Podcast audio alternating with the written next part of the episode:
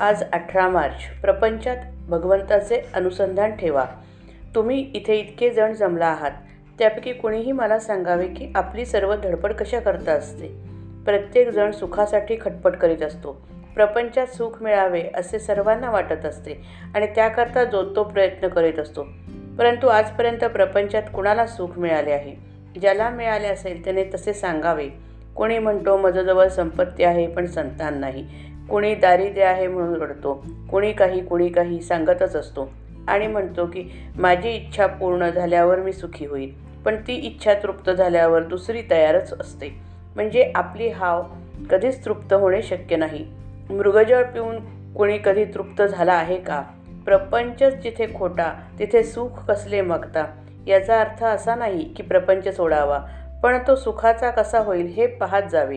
मी तुम्हाला खात्रीने सांगतो की प्रपंच जर सुखाचा करायचा असेल तर त्याला एकच उपाय आहे. तो अगदी सोपा आहे. तो म्हणजे प्रपंच माझा नाही तो रामाचा आहे. असे म्हणा म्हणजे झाले. हे दिसण्यात सोपे आहे पण आचरणात आणायला कट अत्यंत कठीण आहे. ते परमात्म्याची कृपा झाल्याशिवाय साधायचे नाही.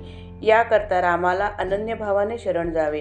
म्हणजे त्याची कृपा होईल. त्याच्या कृपेला तुम्ही देहबुद्धीचा बंधारा घालू नका. सर्व विसरून भगवंताला आळवावे. भगवंताची कृपा आपल्यावर आहेच असे म्हणावे.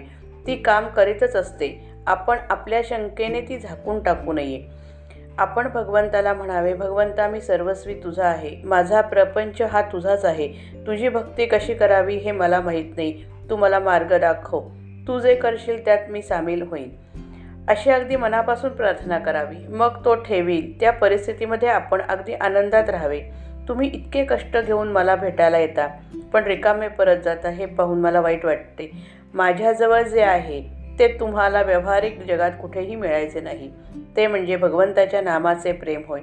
जे संतांनी सांगितले आहे तेच मी सांगतो. ते सत्य आहे असे मनापासून समजा. खरोखर राम तुम्हाला सुखी करील.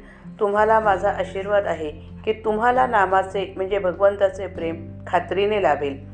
सुखाने प्रपंच करा पण त्यामध्ये भगवंताचे अनुसंधान ठेवा. श्रीराम जय राम जय जय राम.